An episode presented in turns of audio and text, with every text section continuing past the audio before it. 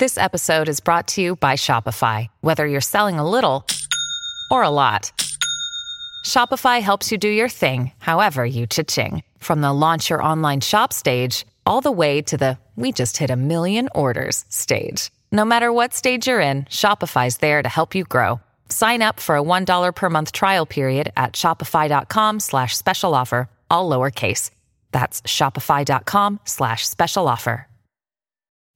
Hey, I'm Jimmy Bullard, and this is me old muck of Fenners. We're back together, son. How are ya? Hi, Bully. Great to be back working with you. What are we doing here, though? We're starting a football club in podcast form. The only thing we know, it's called FC Bullard. After that, it's all up for grabs. So, we haven't got any players, we haven't got kids, we haven't got a club badge, we haven't got a stadium. Correct. FC Bullard. Welcome to the club. This is a Crowd Podcast. Well, hello to you in this cold and dark month of December. And welcome to another Joe Marler Show classic. Now, this one is something that Joe and I really enjoyed and found stimulating, fascinating, and I suppose slightly scary, because it's about being homeless. So, me and Joe met Paddy, who lived on the streets of Birmingham for 5 years. And I'll be honest, he is one of the most extraordinary people we have ever met. And he will definitely make you think again about homeless people. Here's Paddy. Today's guest is called Paddy. He lived on the streets of Birmingham for 5 years. Welcome, Paddy. You're right. You're right. You're right. How you doing, Paddy? Paddy, we got so much stuff to ask you. Okay. We've really been looking forward to this one, haven't we, Joe? Yeah. We've talked about your story. We've talked about what we want to know. And there's so much, but I suppose the first one is that first week that you're homeless, that first night. What's it like? So it's funny because when I first become homeless, I never really seen it as homeless. I just thought I'd rough sleep, you know, I rough slept for one night. So I didn't really see it as anything, I was warm. So it wasn't like, oh, I'm rough sleeping. But then it obviously progressed and it got into more than one night and another night. And then I'd get into a hostel or a shared house. And it was something that I wasn't used to. And I wouldn't live in it. I ain't living here. I'm fucking full of junkies, I ain't doing it. Sex offenders, and I ain't doing it. And I'd rather rough sleep. I ended up in that situation a lot of times, rough sleeping for weeks, especially in the summer. So yeah, but at first it wasn't like I'm a rough sleeper.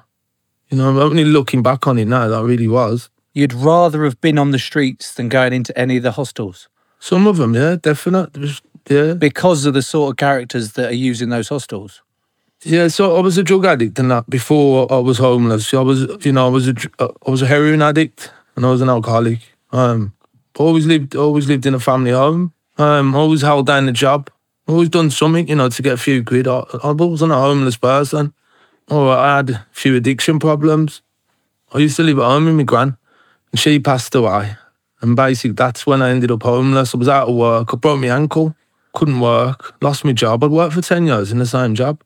And I ended up a homeless junkie, let's say. Like the run-of-the-mill homeless person with a drug problem. But like that wasn't my past, I had a drug problem, yeah, and a drink problem. But then when the old lady died, it escalated everything, I was on heroin, I used more, I was on drink, I drunk more. I ended up started smoking illegal oil as well. Like a homeless drug, that was. I class it as a homeless drug, Mamba. What, just on that, what's Mamba? Because to me, Mamba is either a snake, a nickname for Kobe Bryant, or a mate of mine, but we won't go down the route why he's called Mamba. So it's clearly a different Mamba. So Mamba's the spice, they call it. It's right. It looks like cannabis, but it's chemically, it's man-made with all different kind of chemicals. And I'm guessing it's bad. Oh, God, it's bad. It's bad. It put you out, definitely.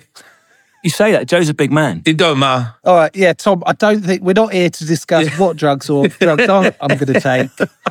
Let's just try and keep it a little bit, on the slightly legal side. Although you said it's legal, did you? No, it was legal at the time.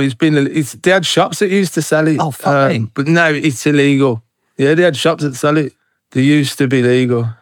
So that was that's what you call Mamba now. I call it Spice or Mamba, yeah. I was on that as well, and that was a bad drug. It was bad. Paddy, you're about 6 foot tall, aren't you?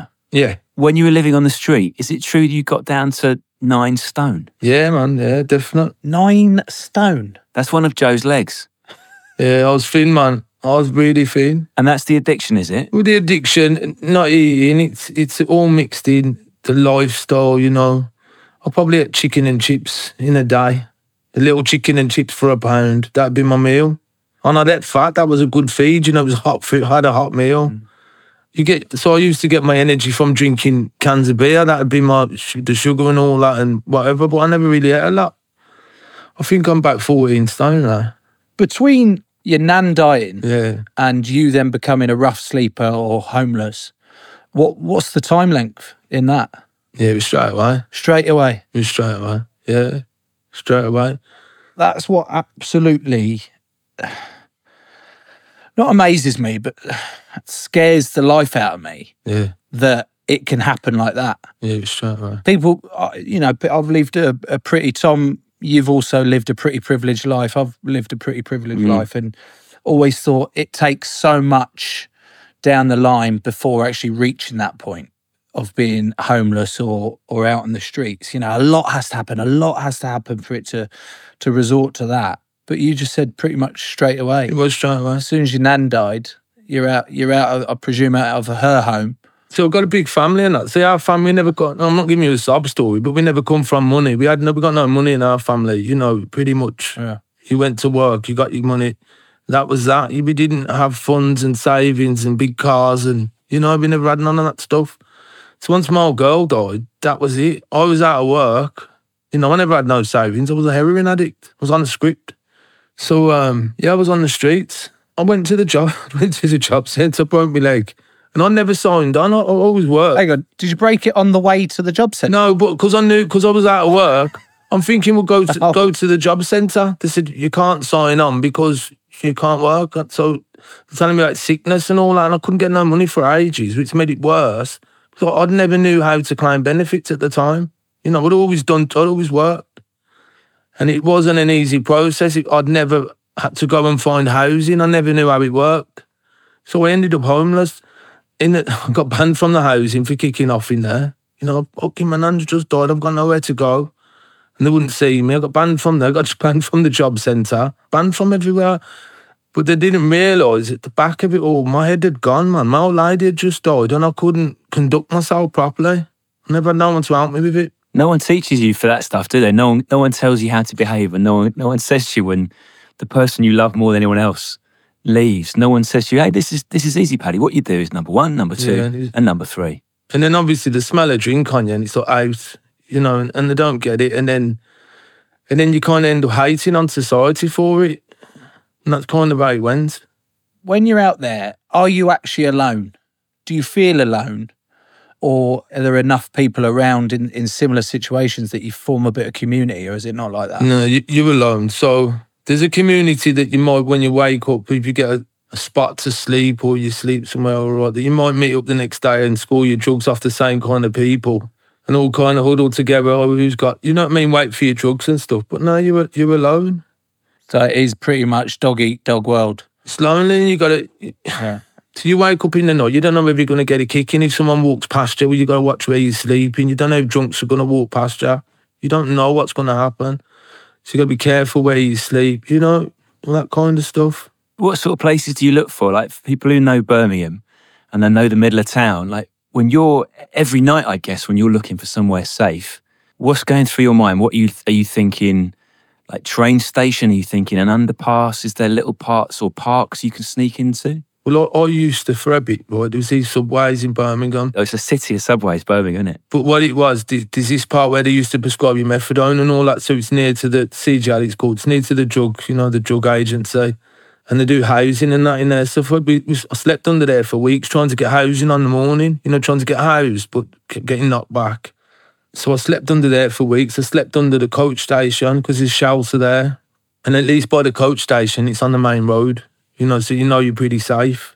Oh, as safe as you can be, you know, you're on the main road. You're sheltered. There's a big shelter there. Do you know what I used to do? There's a bus. There's a bus in Birmingham, runs all night. Lovely warm bus. Warm bus, I swear to God. Pay your fare. Just keep going round. Beg your fare, go round. You're legal, look, there's my ticket. And then I might get into a hostel for a few nights or a few weeks. It just depends. What are the hostel facilities actually like? Are they that big a step up from being on the street? No. That you're like, fucking hell, I wish I was here all the time. Or are they that underfunded that it's as big a shithole as you can think? So imagine they throw you into a box room with a mattress in the bed, and a mattress, and they never said sheets, you know? Unless you get a really nice hostel, you might get sheets. There is some better hostels out there, you know. There is some hostels out there that will do a bit more for you. But obviously, they're a bit pickier, you know, so they don't want homeless drug addicts in their hostels, do they? Let's have it right. Alcoholic drug addicts, they don't really want it. So you're right down at the bottom of the pecking order. They look at you and they go, oh, hang on, we can smell booze, so then you've lost 10 points for that, and then they can see you've got an addiction, that's another 20 points gone.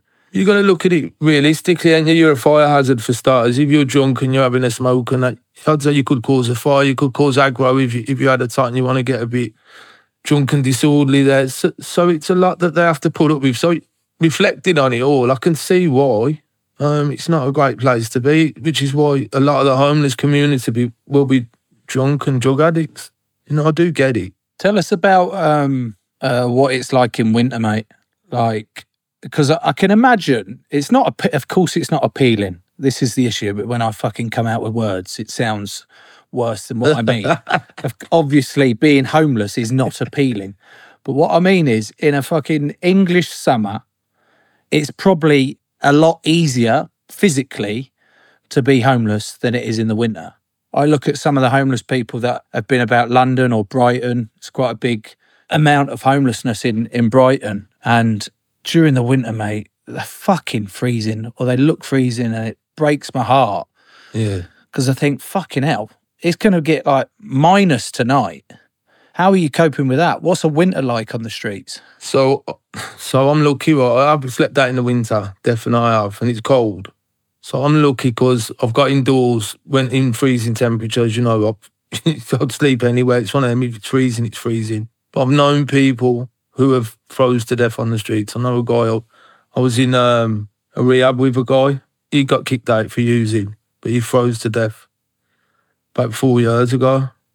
You know, that's what happens to people. It's tough. That's the reality of it, definitely. It's not a joke. There's always things, I don't know if you find this, Joe, when you're walking through town or something and you see people on the streets rough sleeping. And I always wonder what the backstory is that's taken them there. And then I also wonder how quickly you feel invisible to people, because we're all used to homeless people now in Britain in a very strange way. And the majority of people will walk past. And then I think of it from your perspective, Paddy, and you've been living with your nan and then she's passed away and you're out. Do you just feel like you've gone invisible to people? Yeah, definitely. When you see sitting in the road and that, and sleeping in the road, all that goes, self-consciousness, the whole lot, the shit that we grow up with and worried about how you look, and it goes, you know, that you're a shadow, your former self. Yeah, it takes it away from you, it does. It does it, that just goes, you know. So all years ago, I wouldn't go out without ironing, pressing my jeans and everything, my socks, boxers, you know. And then years down the line to, you know, just happy to get swirl your face in McDonald's. It's just different. Paddy, I don't think you should have ever pressed your socks or your pants. Yeah. Just to pick up on that you're wasting your time on your socks and your pants. But, you know, each to their own. You talk. You mentioned there about swilling your face in McDonald's.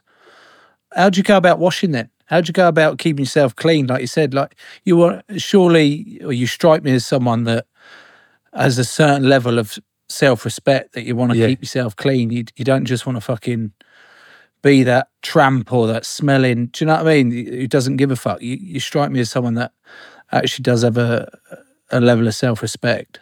So there's different levels in there, but the different levels of people and homelessness. So you can be homeless and still be clean. You know, So when I was homeless, I wouldn't sleep in my trainers. I ain't having smelly feet. I might be homeless. I ain't having it.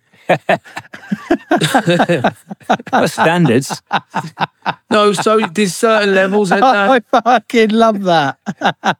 I don't sleep in my trainers because I don't want smelly feet, you fuckers. I like it. No, I might have been on road and whatever, but yeah. I've never had smelly feet. And just because I'm spending a bit of time out on the street, you know, I'm in a bad place in my life.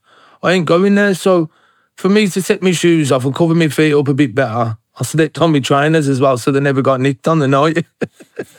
Okay, someone come and took my trainers off while I was asleep. But there's ways and means, and then you can go in somewhere. You go to McDonald's and have a wash down, or into, you know, you can go places. There's places in the city where you can go get showers, homeless charities, drop-ins. You can go and get a bit of food and that. So there is places that cater for that still. But yeah, it's not nice, you know. You touched on there saying that there's different levels. Yeah. Obviously, there's different levels of people in any walk of life, but people that it's forced upon them, going through a bad period in their life. So there's all sorts of different levels. Characters. See, at Christmas, it's good begging, it's good money. They pick up a lot of dough. So, and I says to him, I said, listen, you can still come to town begging, but you need somewhere to live. You'll freeze to death up here. And then their heads are telling them to stay up the town. The money's there. Not for a better lifestyle, though, for drugs. For just for their drugs, you know. Those are the sort of homeless guys and girls that give homelessness that big a bad reputation. Yeah. Because you get other people that hear that, you know, the snobbery or the more affluent people that go, well, bloody hell, you know, that we're offering them bloody accommodation, they're not bloody taking it, so more fool them. But right, there's a complete lack of understanding behind the addiction side of it. Do you think those sort of attitudes are what's sort of stopping real progress and real help for homelessness? There's good money, especially Christmas. People just give, the generous, you know. It's in us and it's bred into us to be generous at Christmas. Things are on the TV and people play on it. People go out Christmas to earn extra cash. Where do you earn the most dough? I remember me being homeless, the best spots were always around, do you know, car parks in the mornings? Yeah. Train stations, you know, where there's a lot of commuters. And then you get times as well. Commuting times is a big one where you'll get outside food shops like Greg's, you know, because people going to buy food, they've got that little guilt thing going, oh, I'm eating, you're not. What would it cost someone then if someone has got a smack addiction and they are, how much do they need to make every day? So you're looking 100 quid a day minimum, ain't ya? 9 out of 10 people are injecting crack as well, crack and heroin, snowballing. So you're feeding 2 addictions, ain't ya? So yeah, more than £100 a day. Hang on. I'm like Joe, I struggle to get my head around that. But that is that because Joe and I have never experienced the force of an addiction? That's definitely the addiction. Yeah. That's taking someone over. Yeah, so they choose a drug before they choose clothes or a house or whatever. You choose the drugs every time. So like you said, Tom, you know, we haven't suffered from an addiction. I mean, I haven't. I've flirted with a couple of things, particularly prescription-wise, but, you know, I've always been able to be all right.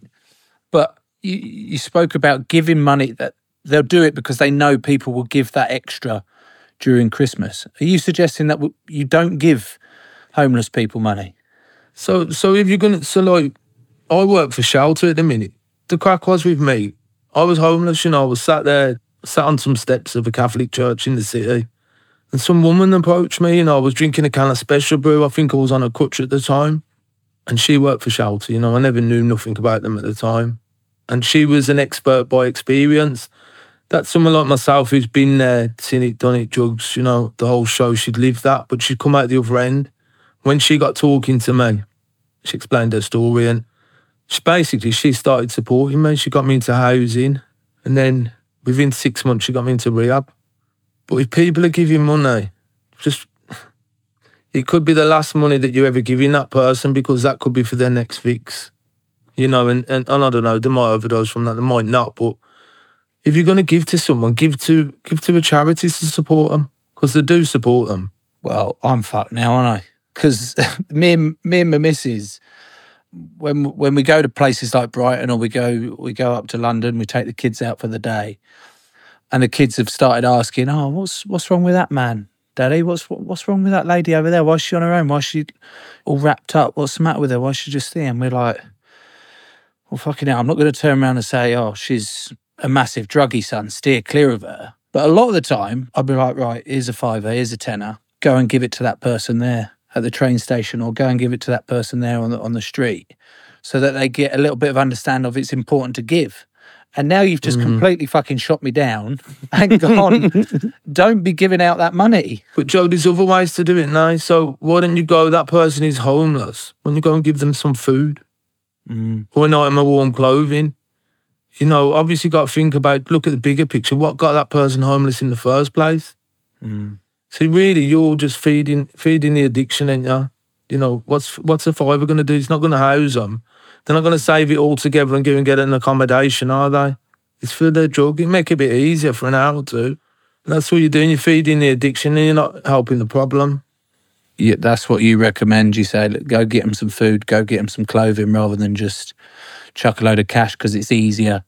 It's easier for us, isn't it? Yeah, it clears your conscience, doesn't it? You think you're doing good, but you're actually not. You're making the problem worse for them. I do it still myself. I'll get paid at the end of the month and I'll see someone and I'll think, and I know what it's for, so I do it still.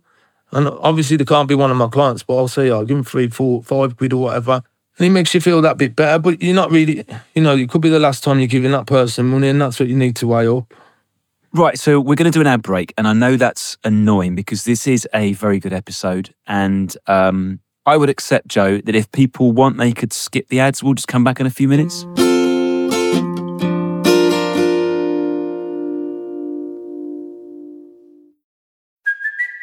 It's Kaylee Cuoco for Priceline. Ready to go to your happy place for a happy price? Well, why didn't you say so? Just download the Priceline app right now and save up to 60% on hotels. So whether it's Cousin Kevin's Kazoo Concert in Kansas City, go Kevin, or Becky's Bachelorette Bash in Bermuda, you never have to miss a trip ever again. So download the Priceline app today. Your savings are waiting.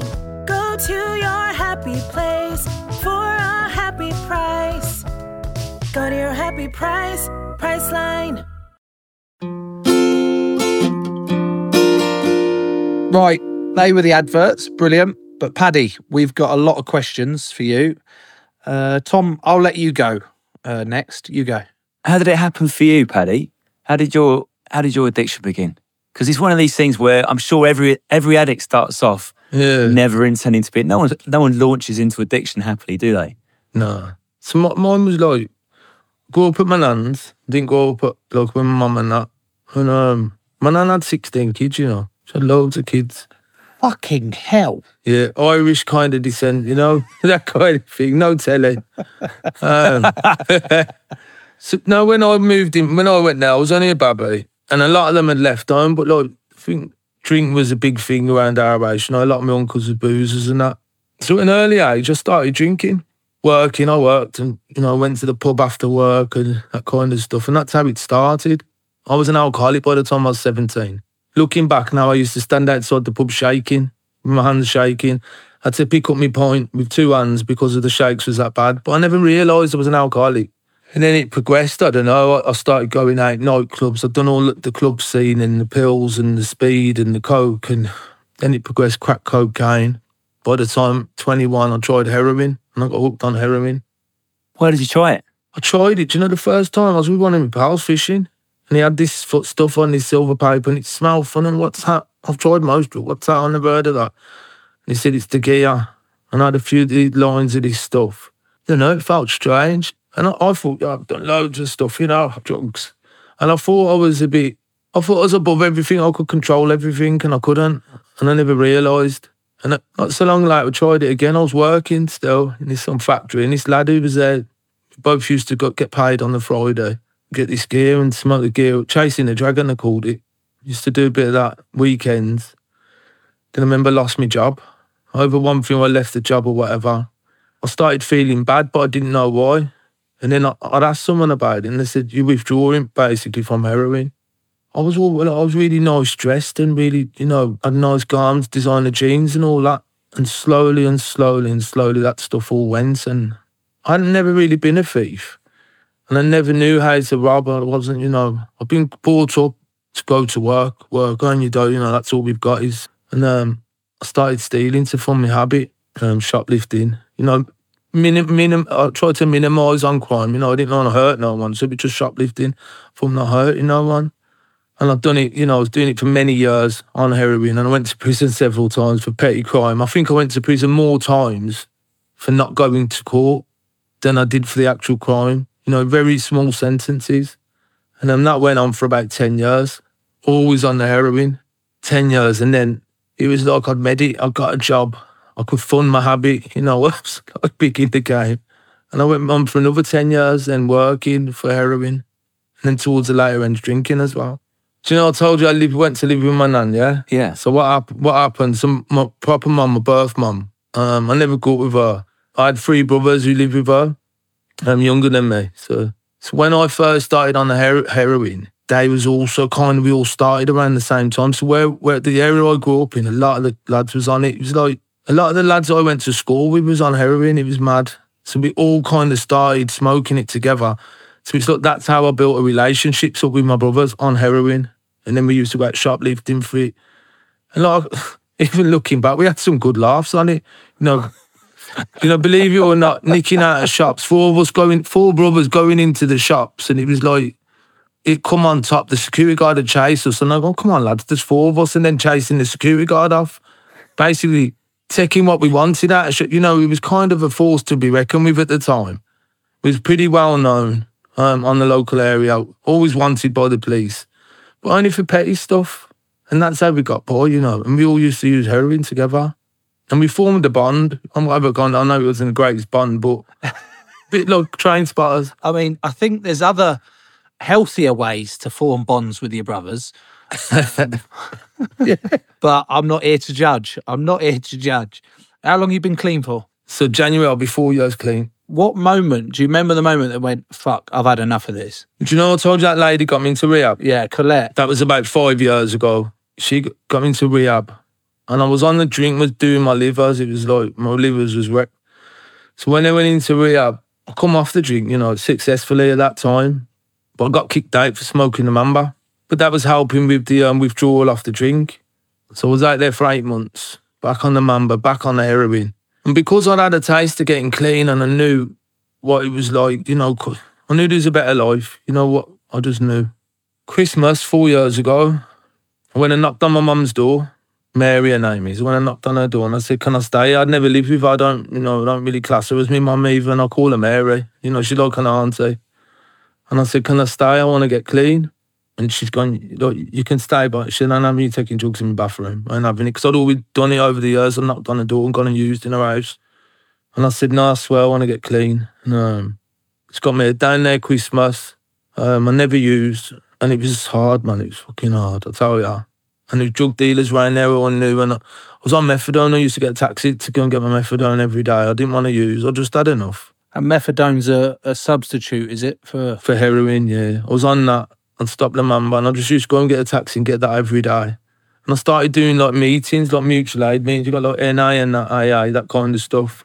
I started doing meetings, you know, and not really spiritual and that, but they just helped me. There was all the drug addicts in there who wanted to get clean. They wanted the same stuff as me. Started doing them, moved into these houses, local in Birmingham, these dry houses. And they're beautiful houses, you know, supported housing, Wi-Fi, warm rooms, TVs. And from where I'd come from, it was just nice that people actually, and they even come around and drug test you, you know. So it's what I wanted. I wasn't in a shithole hostel. I was in somewhere that actually supported you to stay clean. So everything that I wanted, and do you know the mad thing, right? It was weird, because before my nan died, 6 months before she died, they moved her into this old people's home, right? And I never knew, my head was shot, and they moved me into this fucking dry house. And it was on the same road where my nan, the old people's home. Ah. I think there's 250,000 postcodes as well in Birmingham. And the chances. The odds of that. And that's all my nan ever wanted, was for me to get clean.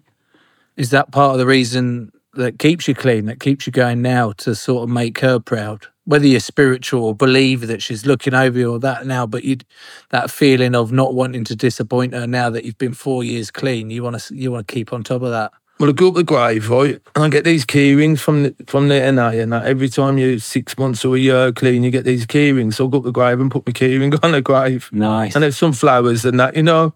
I have a chat to her.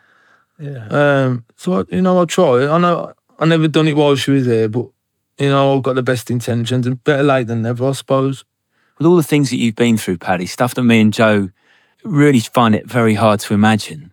What does it do for your self-esteem now? Because when you're an addict, you do things that you wouldn't do if you weren't an addict, and things that you're not proud of. Yeah. Do you look back on that as like a different Paddy, or do you just think, this is who I am, that's what my life has been? Sometimes I don't really see the progression in it. I don't really see it. I know I've been clean for years. I know that. That's my progression. But then again, do you know what? I just don't hurt myself. Have I been picked up? Someone tells me they've been 3 or 4 years clean, I'll say, thank you for stop being a drain on society. You know, I'm pretty blunt with it, but that's all I haven't done. I haven't hurt myself and I haven't harmed no one else. I'm just trying to live the right way. I started to work again like I used to. But this time I'm using my lived experiences to help others. So, you know what? It's a job and I ain't missing, you know, when I'm helping people still. It's tougher than my last job, but... What was your last job? I used to work in a window factory. Jesus, that's quite a change, isn't it? No, you make a window or a door and it's fixed and you see what you've made. The patio slides, the door locks, jobs are good un. No, a person. You don't, it's just hard work, man. They don't listen. You're there and you're like, why can't you be as easy as a window? I can make doors and windows look nice, you know. I can make them all perfect. With people, it's just different class. And you're a peer mentor at Shelter now, and you're helping people who are in your old position. Has that given you a new sense of purpose? That's more than a job, doing what you do, isn't it? That's not just earning a few beans. I'm pretty relaxed at it. It's more the paperwork side of it. It's just, I'm like, come on, fix up, man. I talk to them differently to what your professional support worker would talk to them. But do you find that you get more out of them? Because, yeah, like you said about Colette, you responded to her because she spoke to you so well about her experiences and you could relate more to her as opposed to someone who'd been educated and it was like, come on, we've got to get you off the street, rather than actually giving you a real raw experience. Do you find that the people you work with now, because you can relate, they actually respond better to you? Well, they know I'm not talking through my arse to them, don't they? They know I've been there. They can. I don't even have to tell them. They know. A lot of them know me. I've seen it. I know you. You know, they know. Yeah. They just know anyway. If they don't know your face, I've lived in Brum all my life. So if I'm not known, they've heard about me. Yeah. Or they'll just know the way, to pick up on the way I talk to them. They can just tell. So maybe this isn't a very easy question to answer, but if there's one thing this Christmas we can all do, what's that one thing? Don't give them money. Give them something else, give them something warm, give them something to eat. No, help that way, or give to a charity. Give someone who will help them. Don't give them money. Don't make sense. All you're doing is keeping a problem there. I was trying to find a solution for it. It's the easiest thing in the world to donate to Shelter, isn't it? It's not rocket science, is it? You know, so they supported me to get me where I am and could support projects like that. It's where my money would go. £3 or something, it's not going to feel it, are you? Simple. So where are you chatting to us from today, Paddy? I'm in my home. So I live with my partner. We've got a little boy, Patrick. Decent name. Where'd you get the idea for that one from? So do you know what it was? So my name, do you know my name? My name's Royston. Is it? Yeah, my granddad's boy, fuck on Jesus, not calling that name. Ah, oh, there no feck, shite, bugger, her, feck. He wouldn't have it. So they call me Patrick. And that's the name that stuck with me over the years. So when I've had me boy, I thought, yeah, we'll call him Patrick, you know, Patrick. My granddad would love that. How old is he? He's 14 months the other day. Oh, bless him. And we got a girl on the way. She's due in 2 weeks. 2 weeks? 2 weeks. She's due from the 21st. My missus is going to have a C-section, a planned one, from the 21st to the 26th. All right, Paddy, speaking from experience, Joe and I would tell you to fill your boots for the next 13 days. Just go all out. Yeah, there'll be no time for podcasts like this in about 14 days, mate. Not a chance. Your pod days are over. What was your partner's name? Sarah. Yeah, she's good as gold. She's good. Where'd you meet her? I met her in the dry house. Remember I told you I was in the recovery house? Yeah. She sees a recovering drug addict as well. They call them dry houses because you dry of drinking drugs and it clean. No, we met in the same organisation, different houses, and we got kicked out for having a relationship. So we got kicked out of there and was homeless again. I've been clean 12 months and I'm fucking homeless again. Who blames who at that point? Yeah, listen, oh, for fuck's sake. Well, I blamed her because I said, well, what you told them for? You know, what did you tell them that we're together? She's in love, Paddy. She wants to tell the world. She's no, I know. I said, you've caught me here, ain't you? I know what you've done. That's very clever from her. She's gone, look, I need to know how committed he is to me here. So I'm going to drop us both in it. I'm going to go the extreme here and we're both going to get kicked out. And if he stays with me, he's the one. Well, she knows that now, doesn't she? Yeah. She's done you there. She's done you there a tree. You're expecting a daughter in 2 weeks. Yeah, Florence, we've named her after my nan. Oh. Amazing, mate. So they can't give us an exact date, but they said it will be from the 21st till the 26th. Well, hang on a second. That's what they told us. If they start telling you there's no room at the hospital and they want you to go to a stable, that's a red flag, yeah? Yeah, but you'd handle a stable piece of piss now. Yeah, that's true. Oh, you see three men come around with gifts. I think what's going on? Paddy, I said to you before we started recording, when Tom was late, may I add. Sorry. That's fine. But just to note that you're meant to be the pro in this and yet you're late. Yeah. Sorry again. And I said to you that out of all the ones I'd done or we'd done so far, this was the most nervous I'd felt. Knowing your backstory, hearing your backstory, not wanting to put my foot in it, not wanting to upset you, not wanting to offend anyone like that. And I was just, oh, fucking hell, I'm nervous here. What if I really fuck him off? What if I say something wrong, etc., etc. But then within 2 minutes of talking to you, I was like, I really like this guy. I really like what he's about. I like the warmth in the way he's talking. Not only your accent, because I said to you, I really like your accent. That's why I put my... I didn't even know I sounded like that. Am I doing a good accent or not? No. Is it all good? To the South African. Paddy, thank you so much. I've really, really loved talking to you, hearing your story, getting a darker insight into how hard it is to actually live on the streets. And I feel a huge sense of pride without having met you or know you properly to see how far you've come. In the 4 years that you've been clean, you got a little babber called Patrick and you got another one on the way and you got a lovely missus. And please, I know you will keep on with that stuff, mate, because... I'm gonna. They're everything. You want to give Patrick, you want to give Florence everything and... I think you're doing a fucking brilliant job. Thank you. Thanks a lot, mate. I appreciate you coming on. Cheers. Thank you. So there you go. That was Paddy. That was about being homeless. I hope you enjoyed that as much as Joe and I did. I hope it also gives you a little bit of food for thought in December. Another classic episode of The Joe Marler Show will be out at the same time next week. If you enjoyed this one, dive into the back catalogue and fill your boots. Crowd Network, a place where you belong.